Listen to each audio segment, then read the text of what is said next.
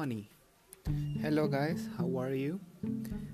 Para esta actividad escucharemos y veremos con atención el video para poder contestar.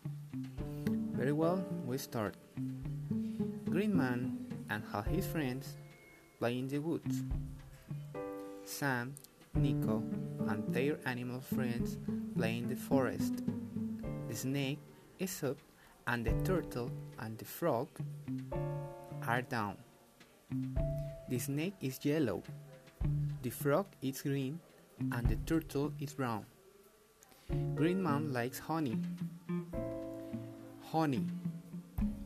Honey significa miel. Muy bien, esta palabra no la hemos visto aún cuando estábamos en clases regulares, por eso se los traduzco al español. Honey significa miel.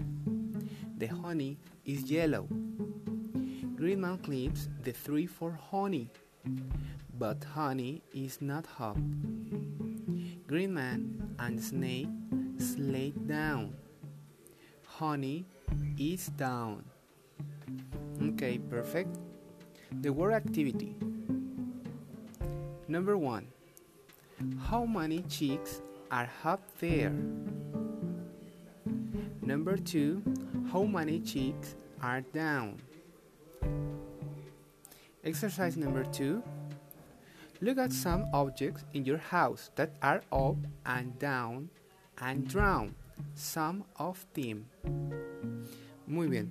Estas dos últimas actividades las encontrarán dentro de la página de internet donde estarán las imágenes, y la última, que es exercise number two, eh, tendrán que hacerlo en base a lo que observen dentro de su casa. Cosas, recuerden, que estén arriba o abajo. Solamente algunas. Después las dibujaremos en nuestro cuaderno. Muy bien, sería todo. Ok guys, espero y terminen la actividad y también que se encuentren excelentemente bien. See you later guys, goodbye.